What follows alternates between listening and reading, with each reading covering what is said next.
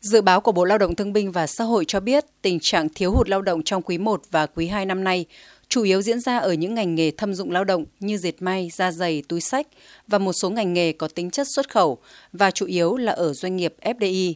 Còn doanh nghiệp dân doanh và khu vực nhà nước sẽ không thiếu lao động. Bộ trưởng Bộ Lao động Thương binh và Xã hội Đào Ngọc Dung cho biết. Cái thiếu lao động này sẽ rơi vào phía Nam nhiều hơn, đặc biệt là thành phố Hồ Chí Minh, Bình Dương, Đồng Nai, Tây Ninh. Còn miền Trung thì cũng thiếu nhưng không nhiều. Nhưng mà đi liền với nó thì theo chúng tôi dự báo đấy, chúng ta lại có nhu cầu khoảng 350 ngàn đến 400 ngàn lao động mới.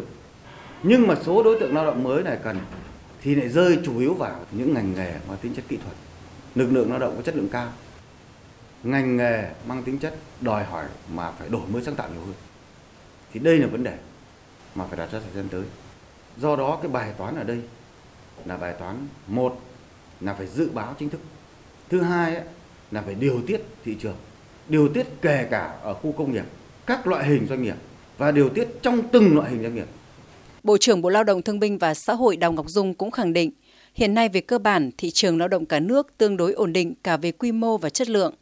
Tình trạng thiếu hụt lao động chỉ là cục bộ. Do đó, việc điều tiết cung cầu lao động cho phù hợp là vấn đề quan trọng lúc này. Các doanh nghiệp cần triển khai các giải pháp để giữ chân và thu hút người lao động. Cùng với đó là bài toán về đào tạo và đào tạo lại lực lượng lao động, đặc biệt là đào tạo đội ngũ nhân lực có chất lượng cao, những lao động có khả năng tay nghề để đáp ứng nhu cầu ngày càng cao của doanh nghiệp. Chuyển đổi cơ cấu lao động, chuyển đổi xanh, chuyển đổi số phải dựa trên nền tảng có một lực lượng lao động tốt, có nguồn nhân lực lao động ổn định, phát triển và bền vững. Chúng ta nói với nhau Việt Nam hiện nay đang dân số vàng. Đúng, nhưng mà cũng không đúng. Chúng ta đang ở giai đoạn chuyển từ dân số vàng sang dân số giả. Chưa giả nhưng đang giả. Thứ hai đấy, chúng ta dân số vàng nhưng mà chất lượng lao động không phải là vàng. Sở dĩ tôi nói điều này bởi vì lực lượng lao động của chúng ta qua đào tạo chỉ có khoảng 26%, kỹ năng lao động chỉ 24%, năng lực cạnh tranh quốc gia của chúng ta chưa mạnh bởi vì chúng ta đang hạn chế vấn đề này.